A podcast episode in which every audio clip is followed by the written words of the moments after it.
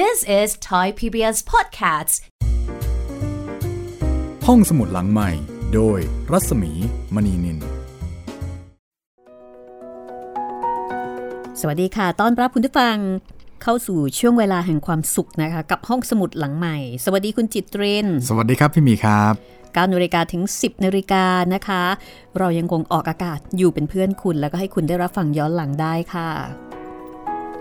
กับการใช้บริการของห้องสมุดนะคะ ที่เปิดบริการตั้งแต่วันจันทร์ถึงวันศุกร์ค่ะ ที่นี่วิทยุไทย PBS นะคะ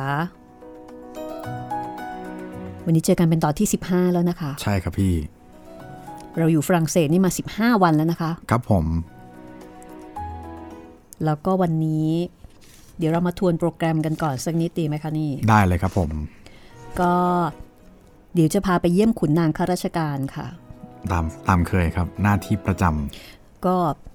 จะได้ไปเจอพวกอันนี้ด้วยนะเอ่อที่น่าสนใจคือบรรดาภรรยาของข้าราชการ แล้วก็พวกคนที่มีชื่อเสียง ซึ่งจะมีมาดามคนหนึ่ง คือเป็นผู้หญิงเก่งในยุคนั้นน่ะำอืม คนนี้ชื่อว่ามาดามอ่าลาแปรงแซเดอคาริยังดาแปรงแซเอ่อแล้วก็มาดามเดอซิลีเดอซิลีเออคนนี้น่าจะเชื้อสายอิตาลีครับพี่เหรอคะใช่ดูจากชื่อใช่ไหมใช่ครับสองคนเนี้ยเขาบอกเป็นผู้หญิงเก่งในยุคนั้นครับ เป็นคนที่ความรู้เยอะ ซึ่งยุคนั้นเอ่อเป็นโลกของผู้ชายเนาะใช่ครับพี่ ก็หาได้ยากในการที่จะ มีผู้หญิงเก่งแล้วก็เป็นเป็นคนที่รอบรู้ บทนี้สนุกค่ะนะคะแล้วก็หลังจากนั้นจะพาไปดูการทดลองวิทยาศาสตร์ โอ้อันนี้น่าสนุกมากเลย ใช่ครับพี่ ทดลองวิทยาศาสตร์อืมใน 300 ปีที่แล้ว ใช่ จะหน้าตาเป็นยังไง ประมาณ 334 ปีนะคะ ครับ ถอยหลังไปจากนี้ เพราะฉะนั้นการเดินทางของเรานี่สุดแสนจะพิเศษนะคะ ครับผมไปฝรั่งเศสแบบไม่ต้องใช้วีซ่า แบบไม่ต้องมีค่าใช้จ่าย แบบไม่ต้องกลัวโควิด -19 และยังมีการถอยหลังกลับไปอีกตั้ง 334 ปี เดี๋ยวว่านั่งทำไปชินไปเลย หาที่ไหนได้นะคะนี่ ครับผม หาได้ที่นี่ค่ะ ห้องสมุดหลังใหม่อ่า ก็นอกเหนือจากเรื่องนี้นะคะ ก็ยังมีเรื่องอื่นๆ แล้วก็มีช่องทางอื่นๆ ซึ่งคุณสามารถที่จะแนะนำเพื่อนๆ ให้ใช้บริการห้องสมุดหลังใหม่ได้ค่ะ ครับผมก็อย่าลืมนะครับ ช่องทางการรับฟังของเรา ทางเว็บไซต์ www.thaipbsradio.com ทางแอปพลิเคชันไทย PBS Radio ทางพอดแคสต์ห้องสมุดหลังใหม่แล้วก็ทาง YouTube Channel ไทย PBS Podcast นะครับ สำหรับเรื่องที่ผมอยากจะแนะนำเพิ่มเติมนะครับผม โหจริงๆ เรายังมีอีกหลายเรื่องเลยนะครับพี่ที่ยังไม่ได้พูดถึงกันอืมอย่างเช่นเรื่อง วาทะเจ้านาย เล่าประวัติศาสตร์โเรื่องนี้สนุกมากครับผม คุณสันสนีวีรสินชัย ซึ่งเป็นคนรวบรวมเนี่ยเอ่อได้รวบรวมคำพูดสำคัญสำคัญนะคะของ เจ้านายทั้งเจ้านายฝ่ายหน้าฝ่ายในอืมซึ่งมีบทบาทในราชสำนักต่อการเมืองการปกครองของไทยในสมัยสมบูรณาญาสิทธิราชนะคะ แล้วก็ในช่วงสมัยรัชกาลที่ 7 ว่าคำพูดเหล่านั้นเนี่ยมีบริบทยังไงคือมีความหมายยังไง เชื่อมโยงกับเหตุการณ์ยังไง อ๋อ โอเคครับพี่ เพราะว่าผมเห็นเล่มเนี่ยในระบบมาสักพักหนึ่งแล้ว แต่ยังไม่มีโอกาสได้ฟังเลย อย่างเช่น เท่าที่จำได้นะเอ่อ จะมีคำกล่าวของสมเด็จพระพันวษาอายิกาเจ้า ครับผม ในสมัย ในสมัยจอมพลปอ ซึ่งท่านจะเคย ท่านจะเคยรับสั่งเอาไว้ประมาณว่า ชื่อของฉันเอ่อรัชกาลที่สี่ท่านรู้ดีว่าฉันเป็นผู้หญิงหรือผู้ชาย ยังไงครับพี่ คือคือท่านรับสั่งประมาณนี้นะคะ แต่ว่าคำเป๊ะๆเนี่ยคุณผู้ฟังต้องลองไปติดตาม ก็คือว่าในยุคนั้นจอมพลปพิบูลสงครามเนี่ยต้องการที่จะให้ชื่อของประชาชนเนี่ยมีความแสดงเพศอย่างชัดเจน อ๋อเออชื่อต้องชัดว่าคุณเป็นผู้หญิงหรือคุณเป็นผู้ชาย เพราะฉะนั้นทุกคนนี่ต้องเปลี่ยนชื่อให้ดู ผู้หญิงก็จะต้องชื่อแบบ ผู้หญิงผู้หญิงอะสุดามารสีสมหญิงอะไรอย่างเงี้ยนะครับผมจะมาชื่อกลางๆสมมติชื่อประเทืองเงี้ยประเทืองมันกำกึ่ง มันก้ากึ่งนะครับเออบรรจงอะไรเงี้ยอาจจะก้ากึ่งใช่ไหมครับทีนี้ก็มีคนไปทูลสมเด็จพระพันวษาว่าพระนามของพระองค์อะคือสว่างวัฒนาอืมก็เหมือนกับจะไปก้าวล่วงจะให้พระองค์อะเปลี่ยน พระองค์ก็ ตรัสประโยคนั้นมาว่าอันนี้เป็นชื่อพระราชทานจากรนเกล้ารัชกาลที่ 4 แล้วพระองค์ทรงรู้ดีว่าฉันเป็นผู้หญิงหรือผู้ชาย คือเป็นวาทะที่แบบเป็นคำคมครับ แล้วก็แสดงให้เห็นถึงสังคมในยุคนั้นครับว่าเกิดอะไรขึ้นอืมทำไมพระองค์ถึงมีรับสั่งดังนั้นนะคะ ก็สะท้อนให้เห็นถึงนโยบายในสมัยจอมพลปพิบูลสงคราม แล้วก็ขณะเดียวกันก็จะมีเอ่อคำคมหรือว่าวาทะอีกหลายวาทะ ซึ่งจะทำให้เราได้เข้าใจในประวัติศาสตร์บางช่วงเวลา คือเป็นการเรียนรู้ประวัติศาสตร์ผ่านผ่านคำพูดอะค่ะครับผมของเออเจ้านายที่ท่านเคยมีท่านเคยมีบทบาท ซึ่งสนุกมากอืมคือมันไม่ใช่แค่ข้อมูลอย่างเดียว แต่ว่าจะมีเรื่องของอารมณ์ความรู้สึก อยู่ในนั้นด้วยครับอืมเป็นวิธีเล่าที่แปลกดีนะครับพี่อ่าเป็นวิธีเล่าเรื่องที่เอาคำพูดเนี่ยเป็นตัวตั้งครับ แล้วก็ย้อนไปว่าคำพูดเนี้ยมาแต่ใด มาจากเหตุการณ์อะไรอ๋อครับผมเกิดอะไรขึ้น สนุกค่ะ อันนี้ก็แนะนำนะคะ ครับผม เดี๋ยวเราจะค่อย ๆ แนะนำทีละเรื่องสองเรื่องกันละกันนะคะ ได้เลยครับพี่ เพื่อที่ว่าจะให้คุณผู้ฟังเนี่ยได้ใช้งานห้องสมุดหลังใหม่อย่างคุ้มค่า ถือว่าผมเป็นบรรดารักษ์แล้วกันนะครับตอนนี้อ่าใช่ค่ะ คุณจิตรินทำหน้าที่บรรณารักษ์นะคะ ค่อยๆ แนะนำหนังสือทีละเล่มสองเล่ม ทีละเรื่องสองเรื่องนะคะ แต่ว่าตอนเนี้ยเดี๋ยวเราไปฝรั่งเศสกันก่อนกันละกันนะคะ ได้ครับผม ไปเยี่ยมขุนนางข้าราชการกับโกษาปานแล้วก็คณะทูตค่ะ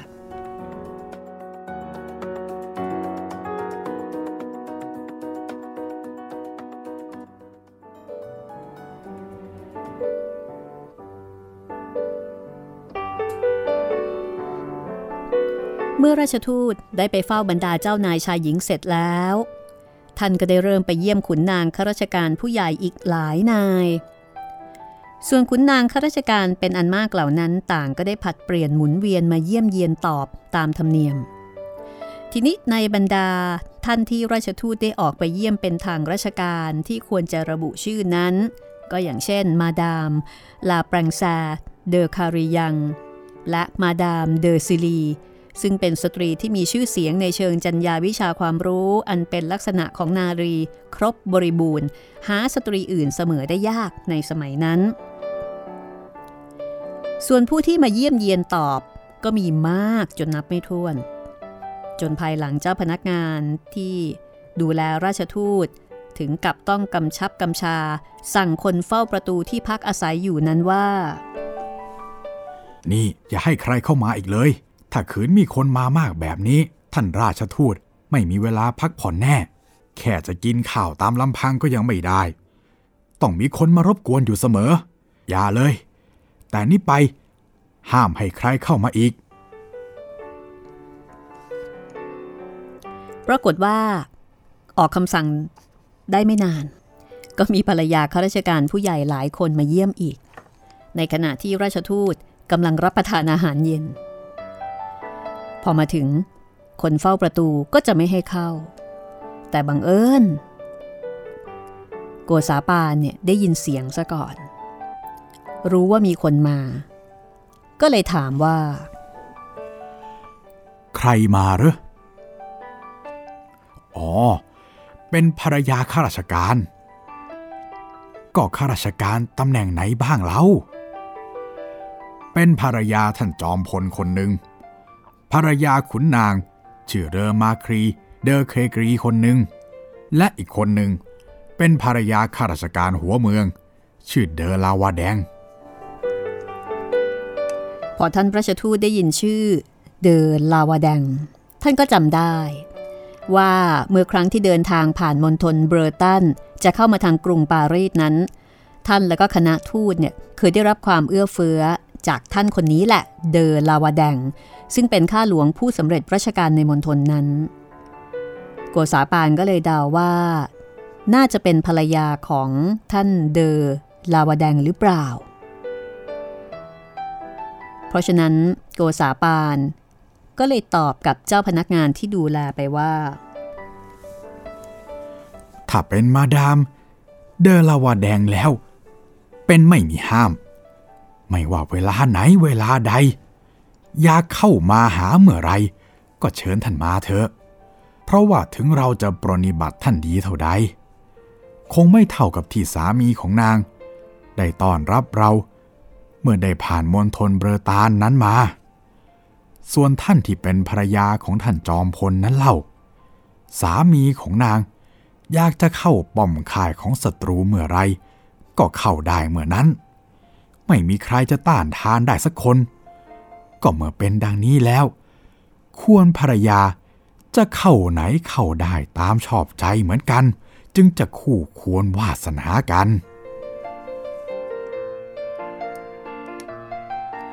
พอโกษาปานบอกแบบนี้ สตรีเหล่านั้นจึงได้รับอนุญาตให้เข้ามาสนทนาปราศัย ชมเชยราชทูตได้ตามความปรารถนา คืนวันนั้น ราชทูตรับประทานอาหารค่อยสบายหน่อย เพราะนอกจากไม่มีผู้คนมาคอยนั่งจ้องมองดูมากนักแล้ว ยังมีภรรยาข้าราชการหลายนางนั่งสนทนาอยู่ด้วย ก็ล้วนแต่เป็นขวัญตาเป็นเครื่องบำรุงใจ ชวนให้เพลิดเพลิน หาได้เป็นเครื่องรำคาญไม่ คือถึงแม้ว่า จะไม่ได้นั่งกินตามลำพัง มีคนมานั่งมอง แต่คนที่มานั่งมองนั้น เป็นสาวๆ สวยๆ เพราะฉะนั้นก็เลยไม่น่ารำคาญ คือคนที่จะมานั่งอยู่ด้วยตอนกินข้าว ก็ไม่ได้หมายความว่าจะน่ารำคาญไปหมดซะทุกคน แล้วแต่ว่าเป็นใครใช่ไหมคะ ทีนี้ในบรรดาคนที่ออกมาเยี่ยมเยียนนั้นยังมีอีกสองท่าน ซึ่งเดอวีเซ่บอกว่าควรจะระบุชื่อเอาไว้ในที่นี้ด้วย นั่นก็คือเลอดึกเดอลาเฟยาร์ซึ่งเป็นขุนนางผู้ใหญ่ ในราชสำนัก แล้วก็มงเซียโอแบกขุนนางผู้เบิกทูตในวันที่ได้ไปเข้าเฝ้า สมเด็จพระอนุชา ผู้ทรงพระนามย่อว่า มงเซีย ส่วนท่านเเลอดึกเดอลาฟายาตนั้น ท่านมาแสดงความพอใจต่อราชทูตในการที่ราชทูตได้ต้อนรับบุตรชายแล้วก็ภรรยาของท่านเป็นอย่างดี เมื่อตอนที่เข้ามาเยี่ยมราชทูตแต่ลำพังสองคนเมื่อก่อน และท่านว่า การที่ท่านเองไม่ได้มาพร้อมกันในวันนั้น เพราะว่าท่านติดธุระต้องตามเสด็จ ครั้งที่แล้วก็เลยมาไม่ได้ อย่างคราวนี้เนี่ย ท่านพอมีเวลา ก็เลยรีบมาหา แต่ว่าก็ไม่สามารถจะอยู่ได้นาน เนื่องจากพระเจ้าหลุยส์ที่ 14 กับพระบรมวงศานุวงศ์จะมีการแปรพระราชฐานจากกรุงปารีสไปประทับแรมที่พระตำหนักฟงแตนโบ แล้วก็ขุนนางท่านเนี้ยก็ต้องติดตามไปด้วย ท่านก็เลยรีบถือโอกาสมาขอบใจ แล้วก็ลาท่านราชทูตก่อนที่จะไปฟงแตนโบ ที่เป็นการตามเสด็จ ข้างฝ่ายมงเซียโอแบร์ท่านก็มา เพราะว่าท่านได้รับเชิญให้มาหา ตั้งแต่ครั้งที่โกษาปานไปเฝ้าสมเด็จพระอนุชาธิราชคือไปเฝ้าเจ้าชายที่เป็นพระอนุชาของพระเจ้าหลุยส์ที่ 14 ตลอดเวลาที่ได้สนทนากัน ก็มีการปรารบถึงพระอนุชาในพระเจ้าหลุยที่ 14 ซึ่งในเวลานั้นเนี่ยกำลังทรงพระประชวรราชทูตก็เลยบอกกับมงเซียโอแบร์บอกว่าฮึม เป็นที่น่าเสียดาย ที่เจ้านายชั้นสูงเช่นนี้ มาทรงพระประชวรทำเช่นใดจึงจะให้พระโรคหายเด็ดขาดเสียได้โดยเร็ว จากนั้นท่านก็กล่าวต่อไปอีกว่า เมื่อเราจะมาจากเมืองไทยนั้น เราได้เลือกสรรเอาอยู่ยาของเมืองเรามาบ้างเล็กน้อย ถ้าพระองค์จะทรงพอพระทัย ปรารถนาจะทดลองเสวยดูบ้าง บางทีอาจจะเป็นผลดีก็ได้ หากพระองค์ทรงรับเราจะถือเป็นบุญของเราแท้ๆ คือเราได้เอารังนกนางแอ่น ซึ่งเป็นของชูกำลังอย่างวิเศษ และเข้าใจว่าเป็นของหายากในเมืองฝรั่งเศสนี้ ถ้าแม้นพระองค์จะใคร่ทดลอง เราก็ยินดีถวายทุกเมื่อ และที่เราบังอาจ ถึงกับกล้าขอถวายโอสถเล็กๆ น้อยๆ เช่นนี้ ไม่ใช่ว่าเราเหลิงหลง ถือซะว่าเป็นของอันมีค่าคู่ควรกับพระบารมีของพระองค์ หาไม่ได้ แท้จริง เรารู้สึกว่าเป็นของไม่บังควรที่จะถวาย แต่อาศัยที่เรารู้สึกว่าความสำราญ อันเป็นเหตุให้เจริญพระชนมายุของพระองค์ เป็นสิ่งอันประเสริฐยิ่ง ซึ่งเราทั้งหลายควรจะช่วยกันบำรุงให้ดียิ่งขึ้นไป เราจึงกล้าขอทูลถวายพระโอสถไทยนี้ให้พระองค์ทรงทดลองเสวย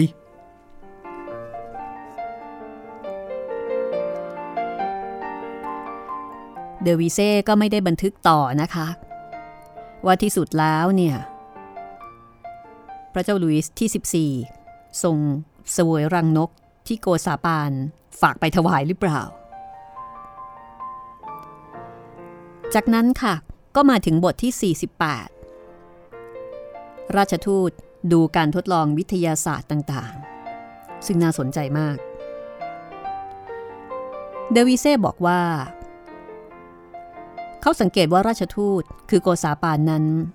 เป็นคนมีนิสัย อยากรู้อยากเห็นของแปลก คือชอบดูอะไรแปลกๆ ครั้นนาวันหนึ่ง โกษาปานได้ยินชื่อของมองเซียฮูแบง ซึ่งเป็นช่างถมหลวง แล้วก็เป็นคนที่มีชื่อเสียงในทางวิทยาศาสตร์ต่างๆ โกษาปานก็เลยแสดงความประสงค์บอกว่าอยากรู้จักอยากเจอกับมองเซียฮูแบง ซึ่งเมื่อทางฮูแบงทราบความประสงค์นี้ ก็ยินดีที่จะแสดงการทดลอง แล้วก็ชี้แจงอธิบายวิทยาศาสตร์ต่างๆ ให้ทางโกษาปานได้เข้าใจ พอถึงวันกำหนดนัด มองเซียวฮูแบงก็ให้นำเครื่องต่างๆ ที่จะต้องใช้ในการอธิบายความรู้วิทยาศาสตร์ ไปยังสถานที่อยู่ที่พำนักของราชทูต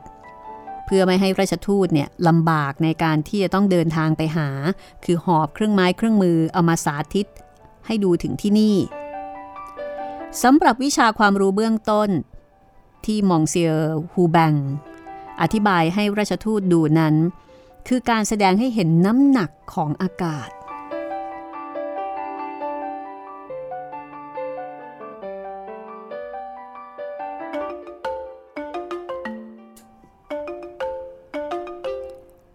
มองเซียฮูแบงได้ทำการสาธิต โดยเอาปลายหลอดงองอ ที่เรียกว่าซีฟง จุ่มลงในน้ำเมื่อจุ่มปลายข้างหนึ่งลงไปในน้ำแล้วก็สูบลมออกจากหลอดแล้ว น้ำหนักของอากาศภายนอกหลอด ก็ดันน้ำให้เข้าไปในหลอด สูงกว่าระดับน้ำที่จุ่มลงข้างล่างหลายฟุต เป็นข้อพิสูจน์ให้เห็นว่า ลมอากาศมีน้ำหนักจริง หาไม่ที่ไหนน้ำจะขึ้นไปสู่หลอดนั้นได้เล่า ถัดจากการทดลองวิธีหลอดซีฟงแล้ว มองเซียวฮูแบงได้เอาหลอดแก้วอีกสองหลอด หลอดหนึ่งสูบลมออกจนหมด อีกหลอดหนึ่งไม่สูบออก แล้วก็เอาใยสำลีสอดใส่เข้าไปในหลอดทั้งสองนั่น ณ ทันใดนั้นสำลีในหลอดที่สูบลมออกแล้ว ก็ตกลงมายังก้นหลอดรวดเร็วราวกับเป็นก้อนหิน แต่ส่วนใยสำลีในหลอดที่ยังคงมีลมอากาศอยู่ปกติไม่ได้สูบออก กลับค่อยๆตกลงไป ค่อยๆ ลดลงไป อย่างช้าๆ เพราะว่าลมในหลอดนั้น เหนี่ยวรั้งใยสำลีเอาไว้ มีให้ตกลงมายังก้นโดยเร็ว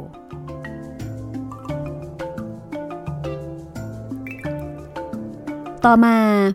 ทันหูแบงก็ได้เอาน้ำใส่ลงในหลอดแก้วปลายตัน ซึ่งสูบลมออกแล้ว พอคว่ำหลอดลง น้ำที่อยู่ในหลอดก็ตกลงมากระทบ ปลายหลอดแตกกระจายไปหมดทันที เพราะว่าสู้น้ำหนักของน้ำที่ตกลงมาแรงๆไม่ได้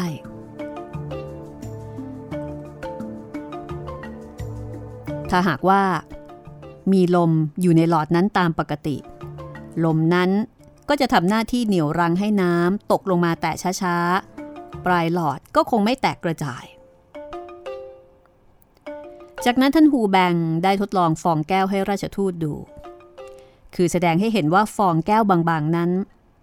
ตามธรรมดา แค่บี้ด้วยนิ้ว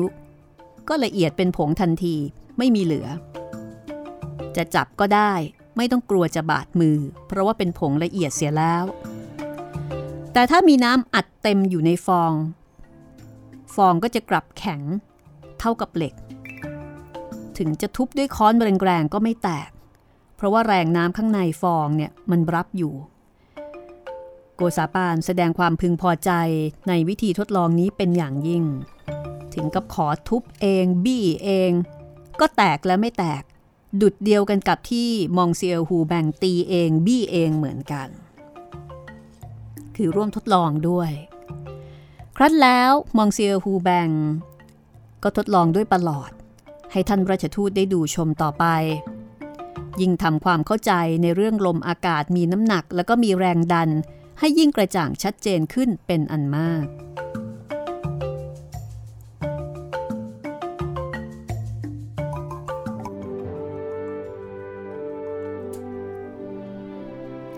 ในวันที่มองเซียวฮูแบงมาทำการทดลองให้ท่านราชทูตดูนั้น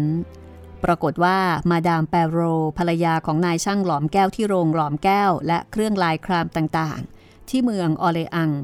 ได้มาพร้อมกับมองเซียฮูแบงที่สถานทูตนั้นด้วย และเมื่อโกษาปานได้เห็นสตรีคนดังกล่าว ก็จำได้ทันที เพราะว่าตอนที่โกษาปานผ่านเมืองออเลอังก่อนหน้านี้ เจ้าเมืองออเลอังเนี่ย ได้พาโกษาปานไปชมโรงลายครามและก็โรงหลอมเครื่องแก้ว ซึ่งสามีของนางแปรโรคนนี้นี่เองที่เป็นเจ้าของ บอกแล้วว่าโกษาปานเนี่ยเป็นคนจำแม่นมาก แล้วก็เป็นคนที่ใส่ใจในคนที่เคยดูแลท่านมาก่อน พอได้เจอเจอกันอีกครั้งณทันใดนั้น โกษาปานก็ได้ทักทายนางแปรโรว่าอ๋อดีแล้ว ท่านพานางรายครามมาด้วย ดีจริง ในขณะนั้น คนที่อยู่ณที่นั้นต่างก็แปลกใจในคำทักทายของโกษาปานไม่น้อย เพราะว่าทุกคนไม่รู้ว่าโกษาปานเคยไปดูไปชมโรงลายคราม ของนางแปรโรมาแล้วคือไม่รู้ว่าสองคนที่เคยเจอกันมาก่อน โกษาปานเห็นทุกคนทำหน้างงง ก็เลยกล่าวว่า ท่านอย่าเพิ่งแปลกใจเลย ที่เราเรียกชื่อนางคนนี้ว่านางรายคราม แท้จริงเราเรียกท่านดังนี้ เพราะว่าเรารู้อยู่แล้ว ว่าท่านมาจากโรงรายคราม เมืองออเรอัง เรายังจำได้ เมื่อหายตะลึงในการที่ราชทูตจำคนได้อย่างแม่นยำแล้วก็ทักได้อย่างแม่นยำดังนี้แล้ว ต่างก็ได้สนทนาปราศัย ถึงเรื่องเครื่องแก้วเครื่องลายครามต่อไป ส่วนอุปทูต ซึ่งเดอร์วิเซ่บอกว่า เป็นคนพูดตรงไปตรงมา ในระหว่างการสนทนานั้น อุปทูตก็ได้เปรียบเทียบความเป็นไปในเมืองฝรั่งเศสกับเมืองจีน ซึ่งท่านเคยไปมาแต่ก่อนว่า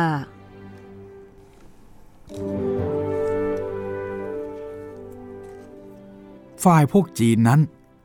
เมื่อรับรองทูตานุทูตของต่างประเทศ ท่านก็รับรองเป็นอย่างดี สมเกียรติยศ แห่งราชทูตของประเทศใหญ่ทุกประการ แต่ถึงกระนั้น พวกเขาก็ยังเป็นรองพวกฝรั่งเศสมาก ส่วนวิธีเลี้ยงนั้น ฝ่ายจีนจัดอาหารมากอย่างกว่าพวกฝรั่งเศสก็จริง แต่การแต่งบ้านแต่งเรือนที่พักของราชทูต ด้วยเครื่องแก้วเครื่องรายคราม และอื่นๆ ซึ่งเขาเป็นผู้มีชื่อเสียงในทางนั้นมาแต่ไหนแต่ไรก็ดี เขายังสู้ชาวฝรั่งเศสไม่ได้ เหตุที่เป็นดังนี้ ไม่มีปัญหาอะไร คงเป็นเพราะฝีมือช่างของชาวจีน สู้ฝีมือของชาวเมืองฝรั่งเศสไม่ได้นั่นเอง ด้วยว่าถ้าเขามีของดีมากน้อยเพียงไรเเขาคงต้องการอวดให้คนต่างประเทศดูเป็นแน่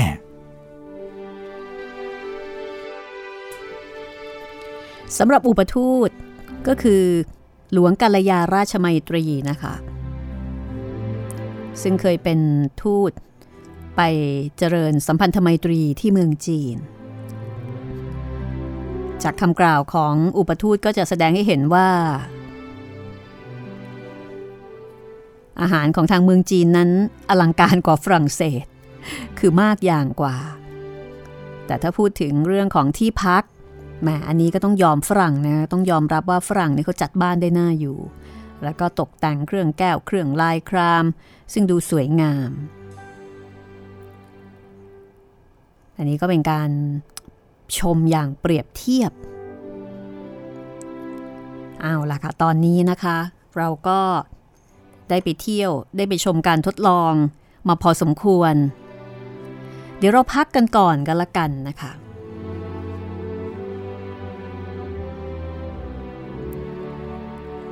แล้วก็หลังจากนั้นในช่วงหน้าค่ะ เราจะไปเที่ยวชมมณฑลฟรังข้างฝ่ายเหนือ จะเป็นที่ไหนอย่างไรนะคะ ต้องติดตามค่ะ ช่วงหน้าค่ะ This is Thai PBS Podcasts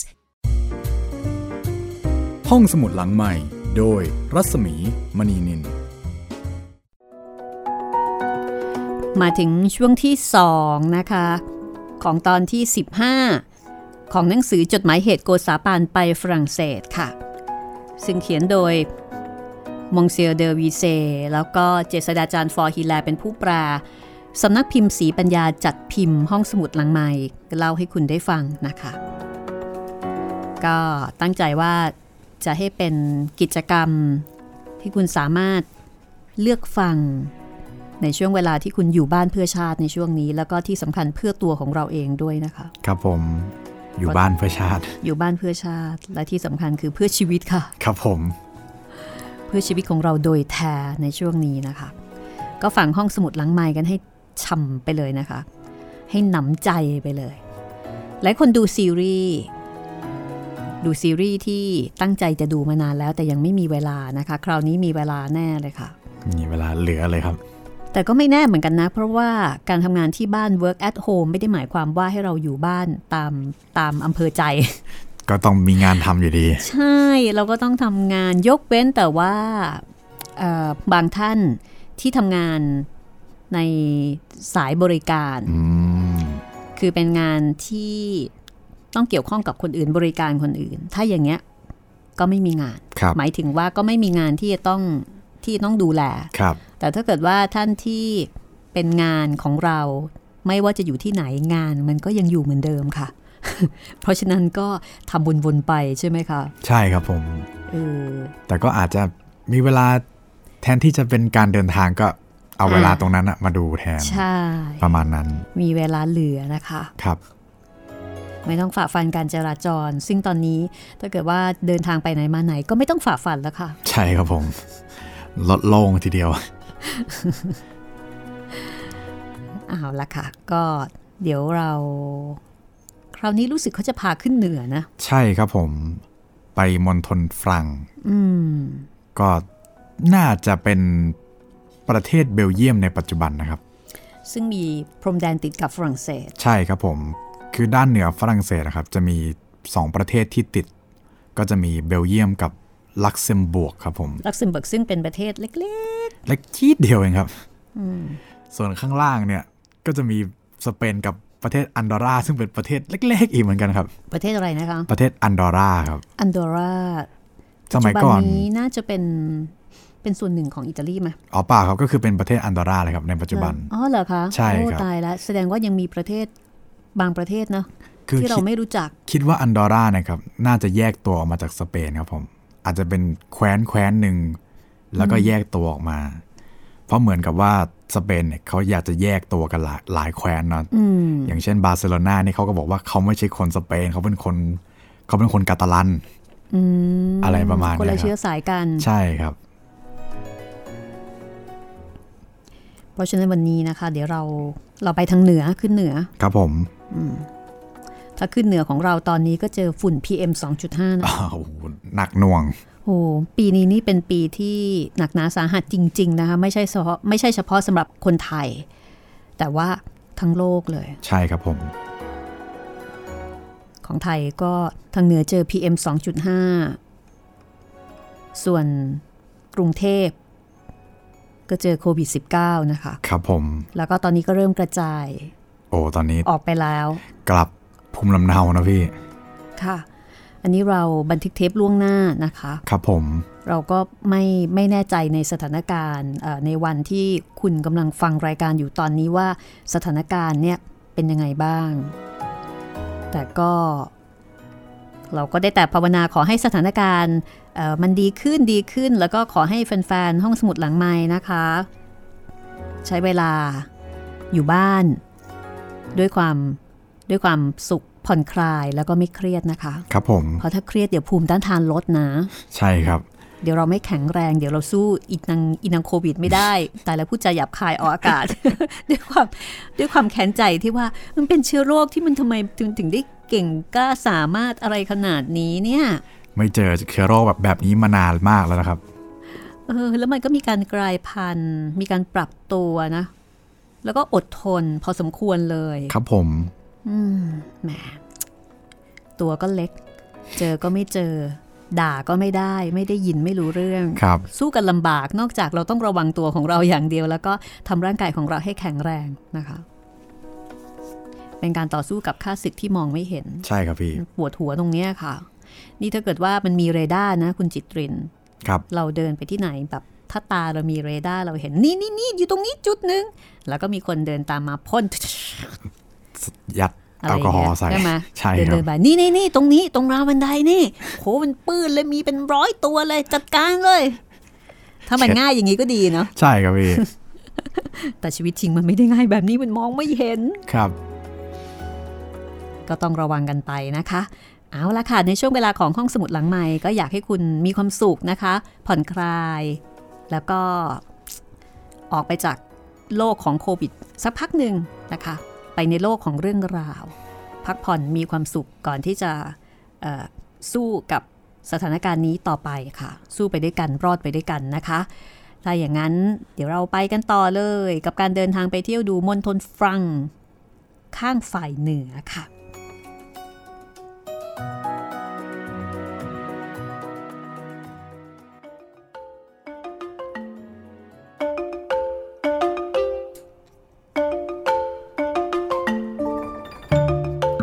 รุ่งขึ้น เจ้าพนักงานฝ่ายกรมวังที่ชื่อว่ามองเซียเดอลายี ได้เข้ามาหาโกษาปานนะคะ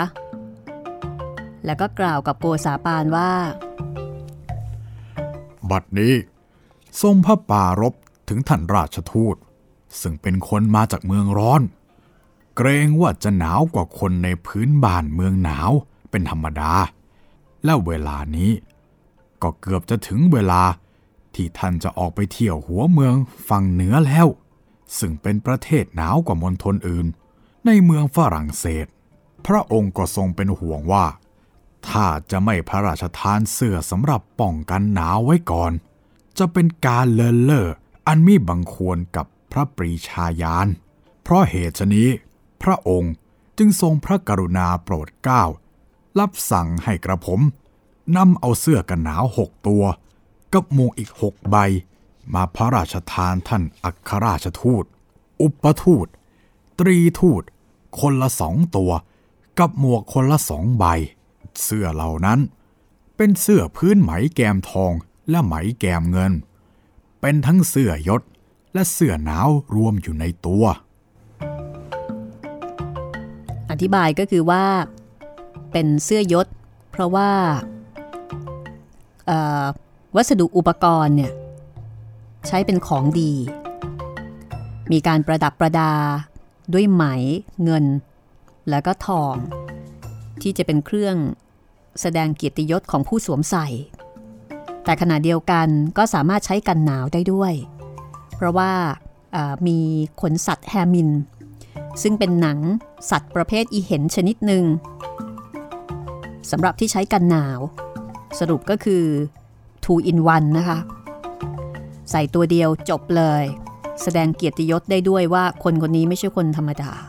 อลังการ ราะว่าเครื่องแต่งกายในสมัยก่อน สามารถที่จะแสดงสถานะทางสังคมของผู้สวมใส่ได้ เสื้อเหล่านี้ประชาชนธรรมดาไม่สามารถที่จะใส่ได้ ทีนี้พอราชทูตได้รับเสื้อแล้วก็หมวกพระราชทานนั้นแล้ว ก็ถามกลับทันทีว่า นี่ท่าน ตอนนี้พระเจ้าลุยที่ 14 ทรงประทับอยู่ที่ใด อ๋อ ทรงประทับอยู่ที่พระราชสำนักฟงตันโบเออแล้วพระราชสำนักนั่น ตั้งอยู่ตรงทิศใดพอเจ้าพนักงานบอก ทันใดนั้น สิ่งที่ทุกคนไม่คาดคิดก็ปรากฏขึ้น คืออัครราชทูต คือโกษาปาน หลวงกาลยาราชมัยตรี แล้วก็ขุนศรีวิสารวาจา ผู้เป็นอุปทูตตรีทูต ต่างหันหน้าไปทางนั้น แล้วก็หมอบลงไป ถวายบังคมสามครั้ง ดุดดังว่า พระเจ้าลุยส์ที่ 14 ทรงประทับอยู่ข้างหน้าของบุคคลทั้งสามจากนั้นก็หันมาแสดงความขอบใจต่อเจ้าพนักงานที่นำเสื้อแล้วก็หมวกพระราชทานนั้นมามอบให้ และเมื่อเจ้าพนักงานจะลากลับ ราชทูตก็ยังเชื้อเชิญ ให้อยู่รับประทานอาหารด้วยกัน ในวันนั้น ศิลปิน ซึ่งเป็นนายช่างวาดเขียนที่ชื่อว่าเลอบรึง เลอบรึงนี่ได้กล่าวถึงมาก่อนแล้ว ในตอนที่ว่าด้วยพระราชวังแวร์ซาย ก็ได้อยู่ร่วมรับประทานอาหารกับโกษาปานด้วยเหมือนกัน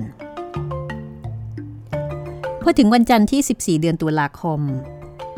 คณะราชทูตสยามได้เริ่มเดินทางออกไปเที่ยวตามหัวเมืองเหนือ ช่วงแรกๆได้พักรับประทานอาหารที่แซงเดอร์นีสซึ่งเป็นเมืองสำคัญเมืองหนึ่ง เพราะว่าเป็นที่ฝังพระศพของพระมหากษัตริย์ฝรั่งเศส มาตั้งแต่โบรโบราณหลายร้อยปีมาแล้ว เมืองนี้ได้ชื่อว่าแซงเดอร์นีสก็เนื่องจาก ท่านสังฆราชองค์แรก ซึ่งได้มาสอนพระศาสนาคริสต์ตังแก่ชาวเมืองฝรั่งเศส ที่ละแวกเมืองปารีสทุกวันนี้ ศพของท่านก็ยังฝังอยู่ในพระอารามแซงเดอร์นีสนั่นเอง เว้นแต่แขนข้างหนึ่งซึ่งสันตปาปาเอสเตวังที่สามได้ทรงนำไปที่กรุงโรม คณะของราชทูตได้พักที่แซงเดอร์นี แค่ตอนกลางวัน แต่ก็ยังอุตส่าห์ไปดูอนุสาวรีย์ที่ฝังพระบรมศพของพระเจ้าแผ่นดินฝรั่งเศสองค์ก่อนๆแล้วก็ได้ไปชมของที่มีฝีมือประณีตบรรจง ซึ่งมีอยู่อย่างมากมายในโบสถ์ของวัดแซงเดอร์นีนั่นเอง ของประณีตต่างๆ ซึ่งเก็บรักษาไว้เป็นที่ระลึก แห่งสมัยโบราณนั้น ราชทูตก็ได้ดูด้วย เป็นต้นว่า เครื่องเพชรพลอย เครื่องแก้วต่างๆ ซึ่งพระราชาพระองค์ก่อน แล้วก็ผู้ที่มีจิตใจศรัทธาได้ถวายต่อวัด ท่านราชทูตได้ดูด้วยความเจาะจงเป็นต้น คืออนุสาวรีย์ที่ฝังพระศพของพระราชา อันนี้เจาะจงว่าอยากดูเป็นพิเศษ แล้วก็ในบรรดาอนุสาวรีย์ที่ท่านแสดงความพึงพอใจ อยากดูมากกว่าอนุสาวรีย์อื่นๆ ก็คืออนุสาวรีย์ของพระเจ้าฟรังซัวที่หนึ่งซึ่งแวดล้อมไปด้วยรูปนักรบในสมัยของพระองค์กำลังออกสนามทำสงคราม กับอดีตราชศัตรูของพระองค์ นอกจากนั้นท่านยังได้สังเกตอนุสาวรีย์ซึ่งทรงรับสั่งให้สร้างอุทิศ แก่จอมพลเดอตูรัน ซึ่งได้ทำความดีความชอบ แก่ประเทศฝรั่งเศสอย่างสำคัญ และก็เพิ่งเสียชีวิตลงใหม่ ๆ เมื่อราชทูตได้เห็นความงดงามวิจิตรของที่ตั้งอนุสาวรีย์ของท่านจอมพลเดอตูรานนั้น โกษาปานก็ได้กล่าวว่า พระองค์ไม่ได้ทรงชุบเลี้ยง และโปรดประทานยศบรรดาศักดิ์แก่ผู้ที่ยังอยู่เท่านั้น ถึงจะเป็นผู้ที่ล่วงลับไปแล้วทำอะไรไม่ได้แล้ว พระองค์ ก็ยังทรงอุปถัมภ์ค้ำชู ให้ชื่อเสียงคงอยู่เป็นที่เคารพนับถือของผู้คนเป็นอันมากฉะนี้ ฉันก็ไม่แปลกใจเลย ที่บรรดาประชาชนทั่วไป จะยินดีถวายชีวิต อุทิศแก่ชาติบ้านเมืองและพระมหากษัตริย์ เพราะต่างรู้สึกเต็มเปี่ยมอยู่ในอกว่า เป็นหรือตาย พระองค์ก็ไม่ทรงลืม คงทรงระลึกถึงคุณความดีของตนอยู่เสมอ ด้วยเหตุชนี้ พระองค์จึงเป็นพระราชา ซึ่งทรงใชัยชนะอยู่เสมอมิได้ขาด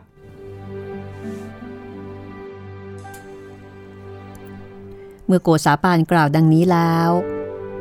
ก็หมดเวลา ท่านราชทูตอำลาพระสงฆ์เบเนดิกติน ซึ่งเป็นคณะที่รับหน้าที่เฝ้ารักษาพระอารามนั้น แล้วก็เดินดูรอบวัด ดูแล้วดูอีก ว่าใหญ่โตงามสักบานใด จากนั้นก็ขึ้นรถตั้งต้นเดินทางใหม่ต่อไป เย็นวันนั้น โกษาปานและคณะก็ได้ไปพักแรมอยู่ที่เมืองเล็กๆ แห่งหนึ่งที่เรียกว่าโบมง เป็นยังไงบ้างคะสำหรับตอนนี้ โอ้โห เรียกว่าไปไกลเหมือนกันนะครับพี่ไปภาคเหนือเลยอืมปารีสนี่จะอยู่ค่อนใต้ๆหน่อยครับ ค่ะ นี่ไปเหนือเลย ก็ถือว่า ได้เดินทางคุ้มอยู่เหมือนกันนะคะ ครับผม ไม่ได้อยู่เฉพาะแค่ปารีสเท่านั้น หวังว่าคุณยังคงอยู่บ้านยังมีความสุขนะคะทำงานที่บ้าน ขอให้ทำแล้วก็ให้ได้งานนะคะ ครับผม ขอให้มีความสุขนะคะ แล้วกลับมาพบกันใหม่ค่ะ สวัสดีค่ะ สวัสดีครับ This is Thai PBS Podcast